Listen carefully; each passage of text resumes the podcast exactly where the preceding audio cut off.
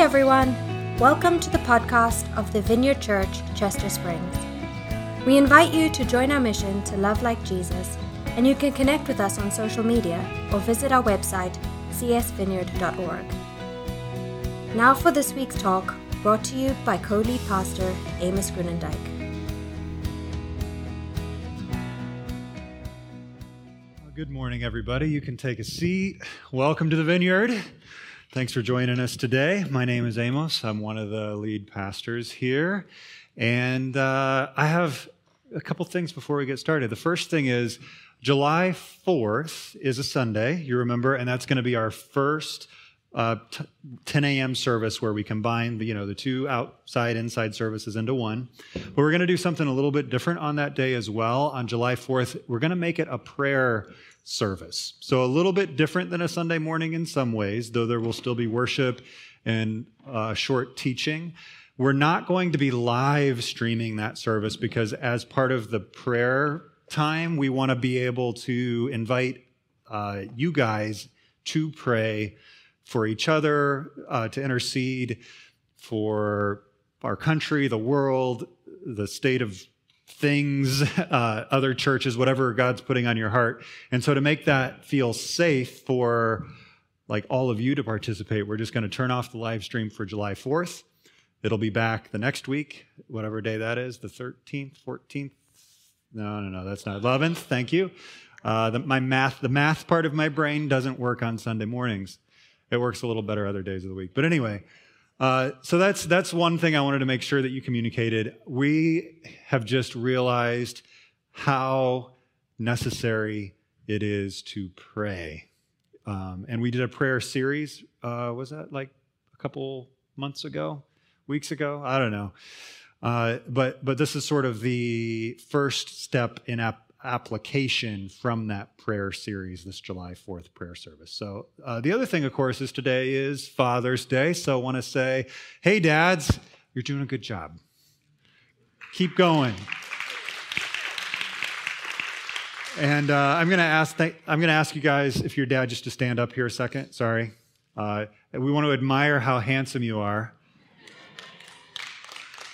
And uh, stay standing. We just want to, pr- I'm just going to offer a prayer and then we'll transition to the teaching. Okay, so if you're near a dad, put a hand on his shoulder. Uh, if you know this person, uh, that's pr- preferred, or reach out a hand. So, God, this morning we ask that you would bless the dads in our life. Uh, whether we're, you know, still raising young kids uh, or just looking back on our own fathers, we ask that you would bless them knowing that none of us is perfect, but knowing that uh, you love us and you give us strength. And so just infuse us with your spirit and help us to love like you do uh, as a perfect Father. So we pray this in Jesus' name. Amen. Thank you, guys.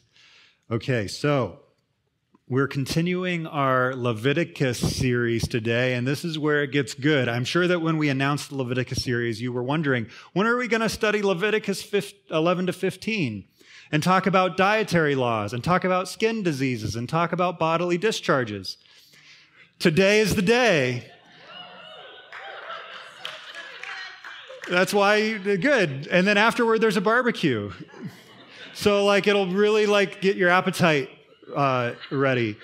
So if you have your Bibles, uh, I warned the slide person that we're going to be all over the place today. There's not actually a slide for Matthew chapter 5, but it's very close to that Matthew chapter 8 slide. So it's page 1001 if you have a Bible that looks like mine, or uh, there's Bibles on both sides backed by the giving baskets. And the hard copies have the same page numbers as these leathery uh, ish copies. So uh, if you didn't bring a Bible, grab a Bible. Uh, we're just trying to like m- model the open book idea here at the Vineyard, and I see that it's it's like starting to happen. So that's really cool.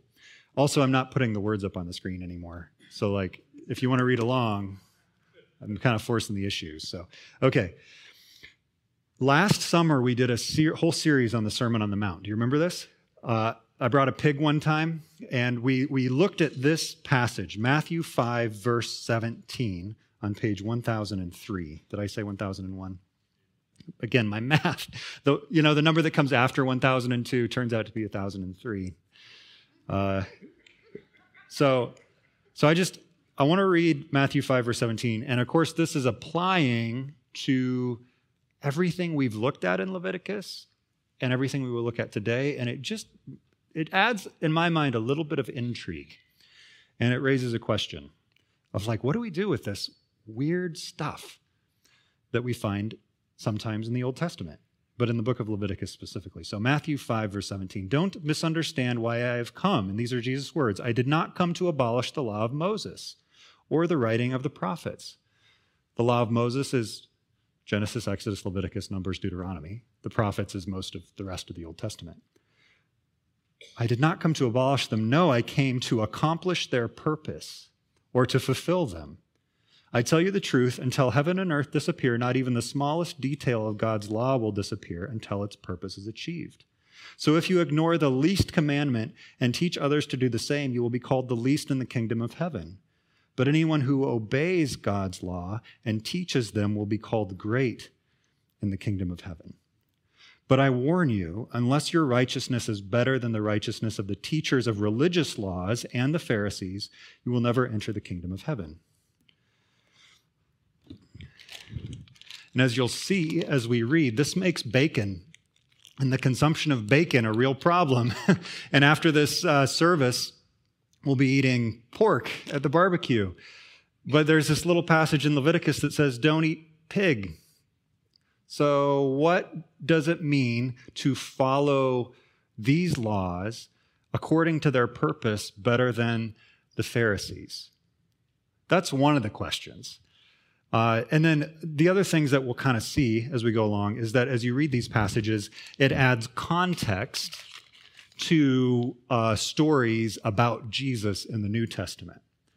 And I, I guess to start, I'm going to give you guys an option. So if you look at Leviticus 11 to 15, uh, it breaks down into a couple of different categories. And I'm going to ask you to vote on which passage you want to read, okay? Leviticus 11 is dietary laws, 11 to 14 is skin diseases, as well as household mold. And Leviticus 15 is bodily discharge. So I want you to vote for dietary laws, skin diseases, or bodily discharge. So, who wants dietary laws? Raise your hand. That is, I don't know that anybody can beat out that. Uh, who? Anybody skin diseases? Couple. Okay, a, few, a little less. Bodily discharge. well, uh, dietary laws it is. Leviticus 11. So that we'll hear about bacon in this. Okay. So, 11 verse 1, page 114. We'll, we'll glance over the other passages as well. Then the Lord said to Moses and Aaron, Give the following instructions to the people of Israel. Of all the land animals, these are the ones you may use for food. You may eat any animal that has completely split hooves and chews the cud. You may not, however, eat the following animals that have split hooves or that chew the cud, but not both the camel chews the cud, but does not have a split hoof, so it is ceremonially unclean for you. The hyrax chews the cud, but does not have a split hoof, so it is unclean. The hare chews the cud, like a rabbit, uh, but does not have a split hoof, so it is unclean. The pig has evenly split hooves, but does not chew the cud, so it is unclean. You may eat the meat of these animals. You may not eat the meat of these animals or even touch their carcasses. They are ceremonially unclean for you. Of all the marine animals, these are the ones you may use for food. You may eat anything from the water if it has both fins and scales, whether taken from salt water or from streams. But you must never eat animals from the sea or from rivers that do not have fins and scales. They are detestable to you. This applies to little creatures that live in the shallow water and to all creatures that live in deep water. They will always be detestable to you. You must never eat their meat or even touch their dead bodies. Any marine animal that does not have both fins and scales is detestable to you. These are the birds that are detestable to you. Want me to keep going? You must never eat them. The griffin vulture, the bearded vulture, the black vulture, the kite, the falcon of all kinds, ravens of all kinds, the eagle, owl, the short eared owl, the seagulls, hawks of all kinds, the little owl, the cormorant, the great owl, the barn owl, the desert owl, the Egyptian vulture, the storks, herons of all kinds. I don't know what that is. The hoop, the hoopoe, the hoop, hoopoe, and the bat, which is not a bird. You must not eat winged insects that walk along the ground. They are detestable to you. You may, however, eat winged insects that walk along the ground and have jointed legs so they can jump. Oh, Hugh. The insects you are permitted to eat include all kinds of locusts, bald locusts, crickets, and grasshoppers. You know, my brother got into grasshoppers for a while. He raised them in his garage and would eat them, uh, not alive, but dried out grasshoppers. That didn't last super long. That was a very short stint. Apparently, they're very high in protein. um, anyway, all other winged insects that walk along the ground are detestable to you. The creature, the following creatures will make you ceremonially unclean. If any of you touch their carcasses, you will be defiled until evening. If you pick up their carcasses, sorry, you must wash your clothes, or you will remain defiled until evening. Okay, so like if you happen to touch a dead animal, it's wash your hands. Yeah. You want me to keep going? I think I think we're probably good. You get you get the idea, and the the detail here is in some ways laughable. But if we read it in light of Matthew 15, and Jesus says nothing of this actually gets taken out, at last and you must fulfill its purpose. You're thinking, what does that mean, and how could we do this? Uh, purification after childbirth goes into the same kind of detail. Serious skin diseases. If we were going to read that, I was just going to tell you to turn your imagination off. Uh, and bodily fluids. Uh, seem to be like STD type stuff. So like it, it, goes on and on and on, and it it keeps using these words clean and unclean, which you, you must understand is not the same thing as sinful or wrong, right? There's nothing wrong or sinful about childbirth. Unclean just means like it's it's uh, designed to like have a little separation after childbirth. Could be, in fact, even like a merciful thing to give mothers some time and space after the childbirth. So there's different ways to kind of understand unclean and clean, never designed, though, to be uh, equated with sin or shame, although what you see is religious humans, self righteous humans, tend to use the words of God to create separation between people and to create hierarchies between right the holy and the not holy, whatever. Uh, the, the, those sinners over there, right? That's not how Jesus operates, though, as we'll see. So uh, before we jump ahead, let me ask you in the room how many of you have ever been camping for a weekend? Okay. How many of you have ever gotten poison ivy? How many of you have gotten poison ivy while camping? a smaller majority, but uh, pretty much everybody in the room has been camping, and pretty much everyone in the room has gotten poison ivy. I have gotten poison ivy, the worst poison ivy ever, while camping. And so, if you can imagine yourself on one of these camping trips, let's say that you're two hours from the closest Wawa, which means you're probably three hours from the closest giant. So, you're going to have to pack in all your food. And you've got a baby and let's just say three other kids between the ages of baby and seven. You might be thinking, why, what are they thinking? like, so you have to pack in all your food. You got a baby, you're bringing diapers, you're bringing toys, uh, and, and you're in the woods, and there's, there's poison ivy over here, right? You, are starting to uncamp your tent, and there's, there's poison ivy, and you're trying to keep the kids separate.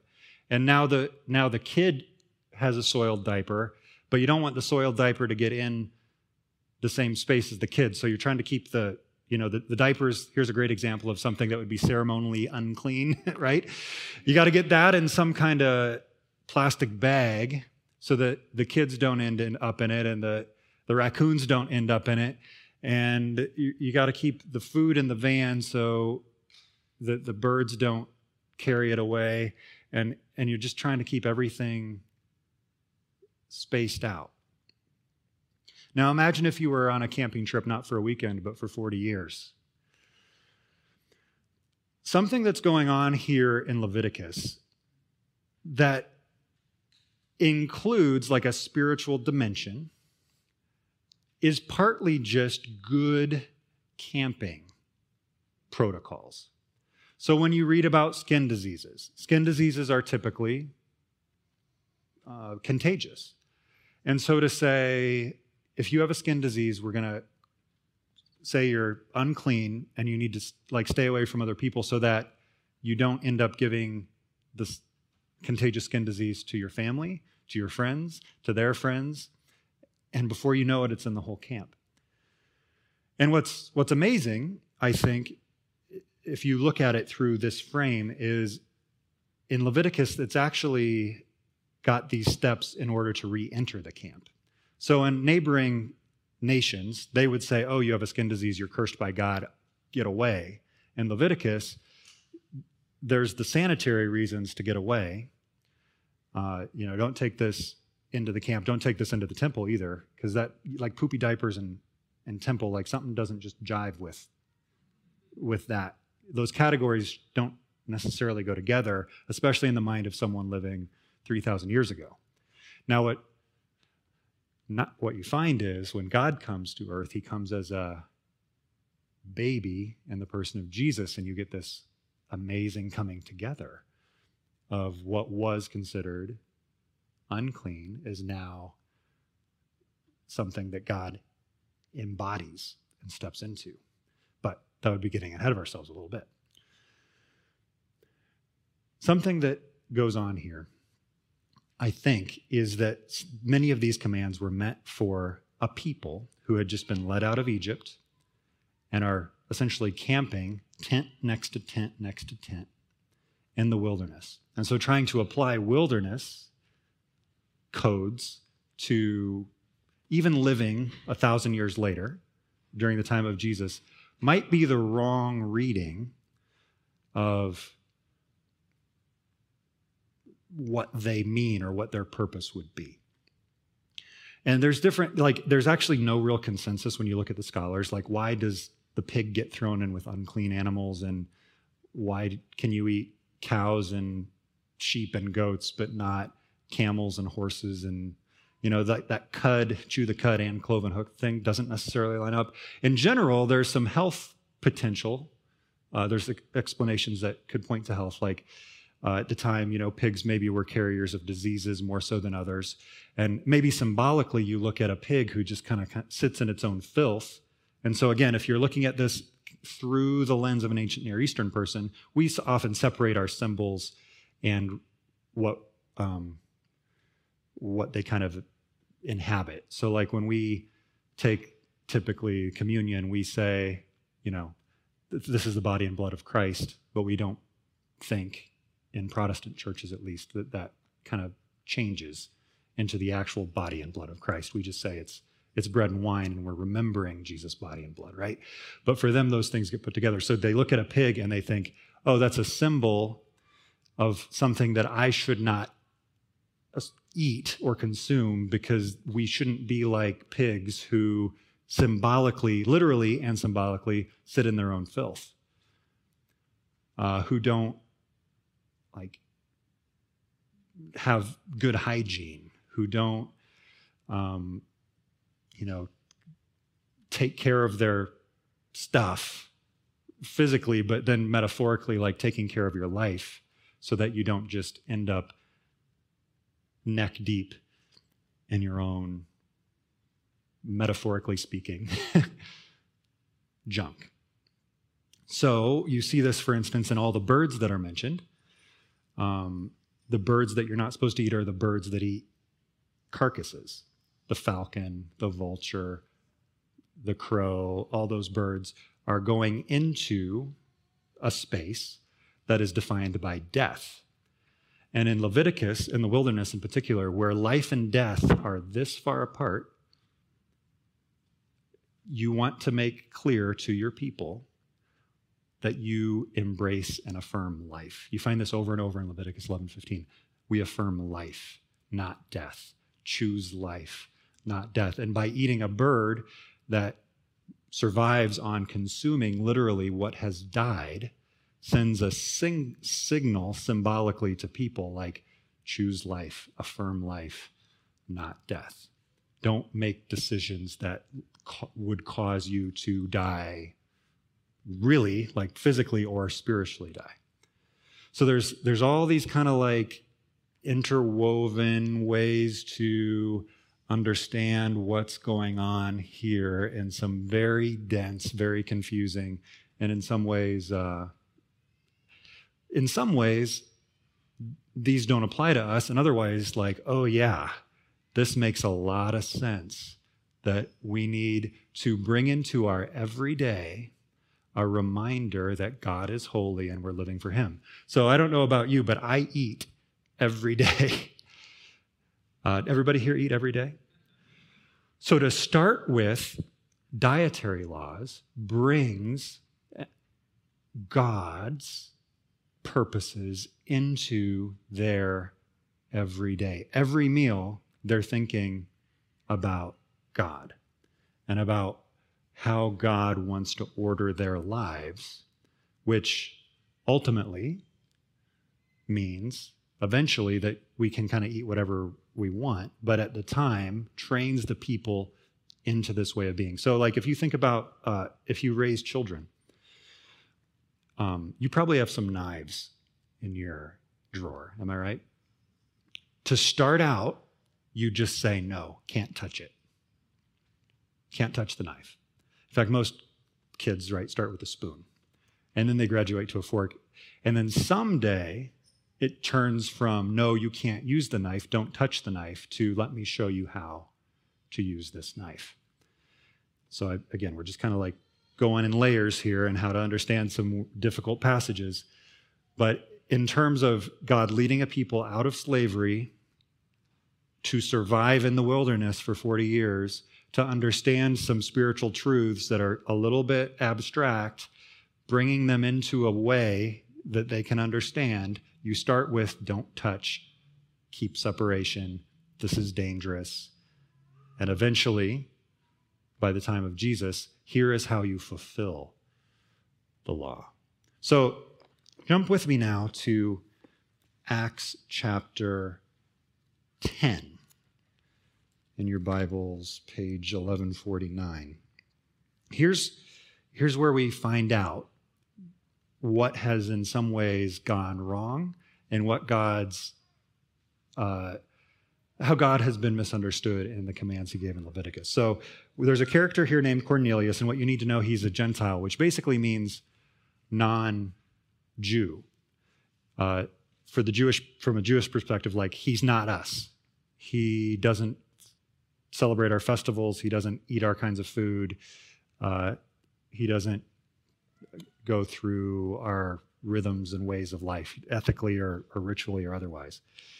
Uh, but Cornelius, we know, is someone who loves God and who loves the poor. That's where it starts in chapter 10. But in verse 9, it says, uh, The next day, Cornelius's messengers were nearing the town, and Peter went up on a flat roof to pray. It was about noon, and he was hungry. But while a meal was being prepared, he fell into a trance. And I have to believe he, he was napping, and this was one of those visions, but I don't know. Who knows? I, I think whoever was writing this was giving Peter the benefit of the doubt here. So he's hungry, it's the middle of the day, and he's in a trance. He saw the sky open and something like a large sheet let down by its four corners. In the sheet were all sorts of animals, reptiles, and birds. And then a voice said to him, Get up, Peter, kill and eat them. And Peter declares, No, Lord, I have never eaten anything that our Jewish laws have declared impure and unclean. But the voice spoke again Do not call something unclean if God has made it clean. The same vision was repeated three times. Then the sheet was suddenly pulled up into heaven. You can think of this like the giant picnic basket. It comes down and goes back up. Now, Peter was very perplexed. What could the vision mean? Now, it seems like this voice was pretty clear, uh, but it, but he also has a sense that this is about more than just food. Just then, the men sent by Cornelius found Simon's house. Standing outside the gate, they asked if a man named Simon Peter was staying there. Meanwhile, as Peter was puzzling over the vision, the Holy Spirit said to him, Three men have come looking for you. Get up and go downstairs, and go with them without hesitation. Don't worry, for I have sent them. And in this process, Peter seems to have this aha moment because he sees the dream and then he meets these Gentile messengers. So just jump down to verse 28. Peter, Peter told them, You know, it is against our laws for a Jewish man to enter a Gentile home like this or to even associate with you. But God has shown me that I could no longer think of anyone as impure or unclean. So I came without objection as soon as I was sent for. Now, does anybody know which passage in the Bible it says that Gentiles are unclean and Jewish people shouldn't associate with Gentile people? It's not in there. It's not part of the Jewish law. It's not in Leviticus. It's not in Exodus or Deuteronomy or anywhere. This is an example where the humans, in their religiosity and their desire to create a, a righteous ladder, said to an entire group of people pretty much anyone who's not us is unclean, sinful, detestable, shameful. Again, not the intention of Leviticus. They took these commands about what to eat and not eat, and they applied them to people and caused division. And God says to Peter, You guys have gotten it all wrong. Like, I created everybody clean. I want everybody in my camp, in my tent. I want to be present to every human person. And you, you drew this line and made it an us and a them. And I'm telling you, that's not the way I see humans. So you stop treating humans that way. And so they eat, which is, again, symbolically just this incredible um, coming together. And, and they start to include Gentiles, non Jewish people, in the, in the um, Christian family, and they're following Jesus together. So that adds a little bit of nuance. But you see Jesus uh, acting this out in all kinds of ways that again point us to what God intends and the purpose. So there's a there's a passage in Mark, and you don't necessarily have to go there, but it's Mark 2, where Jesus says to them, The Sabbath was made to meet the needs of people and not people to meet the requirements of the Sabbath. Uh, other translations say the Sabbath was made for man, meaning humans, uh, and not Sabbath or not uh, people for Sabbath. That would be like saying, uh, Jesus saying, uh, bacon was made for humans, not humans for bacon. In other words, the, these laws were actually designed for your benefit, and maybe the bacon thing applied when you're in the wilderness because pig meat or pigs are symbolically problematic, but also uh, because they carry disease, a bad idea to eat while you're in the wilderness and like stacked up one tent on top of the other.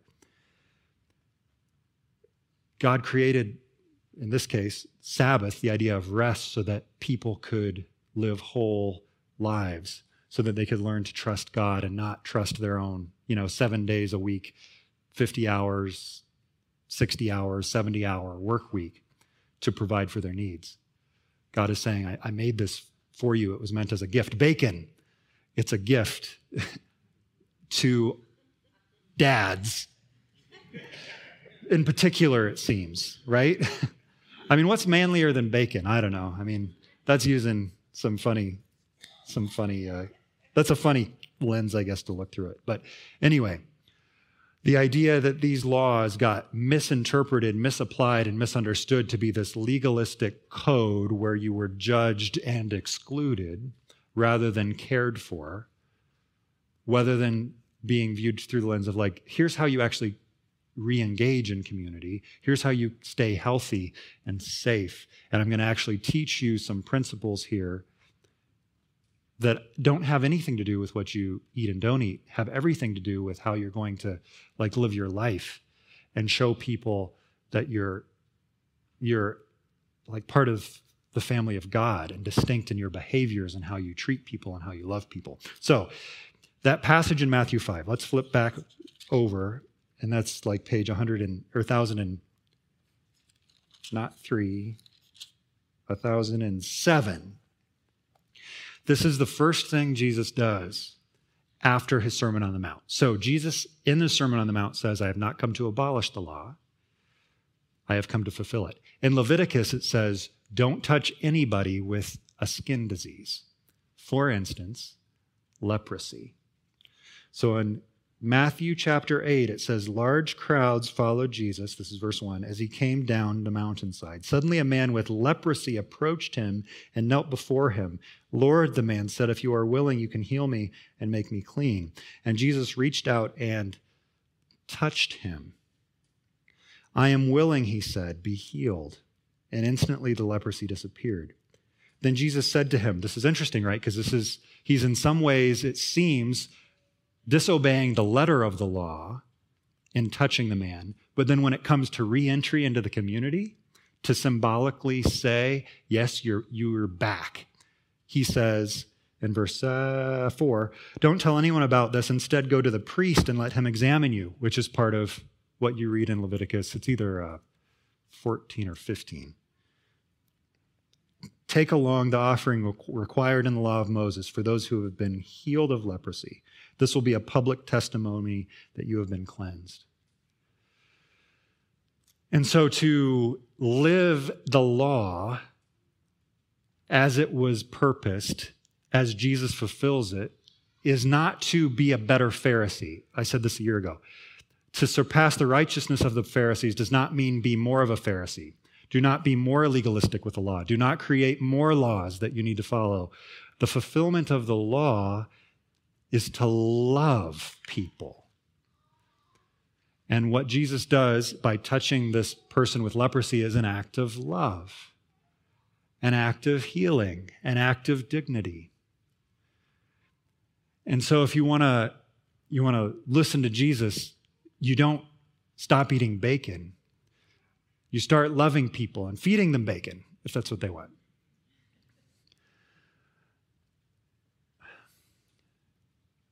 Of, of course, there's a, there's a wrinkle here because none of us can actually even love people perfectly.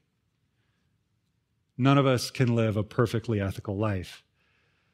And so this, this happens in Leviticus. It keeps saying, like, do, do all this so that you can be holy, but then it says, but I am the Lord who makes you holy. And how does that work exactly? Well, we find out in the person of Jesus by his perfect example, but then by his perfect sacrifice, his death that makes us clean. You see, when it comes to God's action, it is when he touches people, when he shows up, when he dies, that cleansing actually emanates from the center. The way that it works without God is if an unclean person touches an unclean person, then that person's unclean too, and the next person's unclean, and it, it just kind of gets worse and worse and it cascades. But when God comes into the mix, it's not that the uncleanness makes him unclean, it's that his perfect holiness transfers into the person that he meets if they would just open up their lives to it. And that's that's what's going on here. The fulfillment of all these strange laws in Leviticus to 11 to 15 are designed actually to love people, to heal people, to make them whole, to help them. Like camping in the wilderness. And since we're not camping, you know, don't keep keep your eyes open for poison ivy because it's in my neighborhood too. But uh, the idea of like coming to people's aid and encouraging people and befriending people and being in like committed friendships with people where you don't only do what's convenient, but sometimes you do what's sacrificial because that's what they need and that's what they're looking for. And that's how Jesus is. Again, ultimately shown in his willingness to die for his enemies. People who like yelled, Crucify him, crucify him. He goes to the cross and says, Father, forgive them. That's how the law gets perfectly fulfilled. And so you see how this, this love of God, to love like Jesus, spreads out into what seems like these places that you wouldn't necessarily think God is present, like eating a meal or going to the doctor or cleaning your room. Um, which by the way again you think about it in terms of getting the, like the little details of life right when you if you were to join the military they would first they'd give you a uniform, right? And if you said, "Nah, I kind of would just want, like to wear jeans on Friday," they'd be like, "Nope, this is your uniform, right? This is the this is the this is how you're going to do it." And then they're going to teach you how to make your bed, right? And you're like, "I know, I made my bed. I was five years old. Mom, Dad taught me how to make my bed." No, this is how you make your bed, and the the details of life emanate out into all of life. The the the idea that to like really love like Jesus, you look at the little things, the little ways that you interact with people, ordering your coffee, m- making breakfast, at your work meeting, at your family meeting, like the the idea that everything is spiritual and there's nothing in existence where God doesn't say, I'm here, I'm present, I have design and purpose for every part of your life. And so, Brother Lawrence uh, is maybe a name you've heard, but he's he lived several hundred years ago, and he wrote a book called "Practicing the Presence of God." And this is one of his more famous quotes. But he says this about the, the spiritual life. He says, The time of business does not differ with me from the time of prayer. And in all the noise and clatter of my kitchen, while several persons are at the same time calling for different things, is this anybody's house? Does this sound? I possess God in as great tranquility as if I were on my knees in prayer, right? And it is not necessary to have great things to do. I turn my little omelet in the pan for the love of God. And Jesus says, I have not come to abolish the law, but I have come to fulfill it.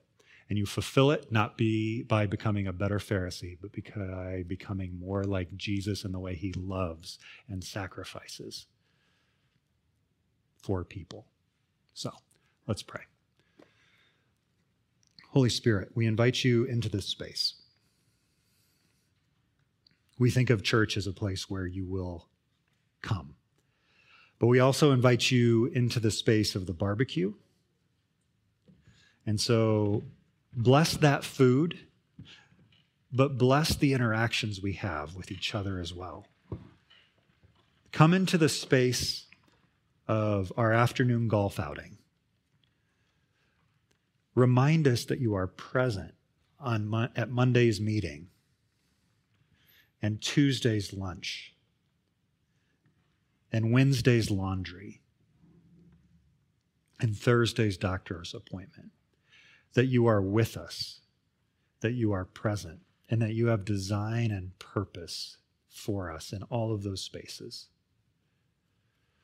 So come, Holy Spirit, and meet us and strengthen us and fill us and show us as we like will now lift our voices to sing to you in a in like a really explicit act of worship, but help that worship like just spread into our every moment.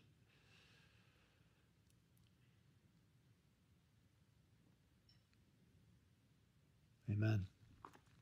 I invite you to stand and sing. Thanks again for listening to the podcast of the Vineyard Church, Chester Springs. We hope you share this with your friends and family and subscribe on iTunes or wherever you get your podcasts. See you next time.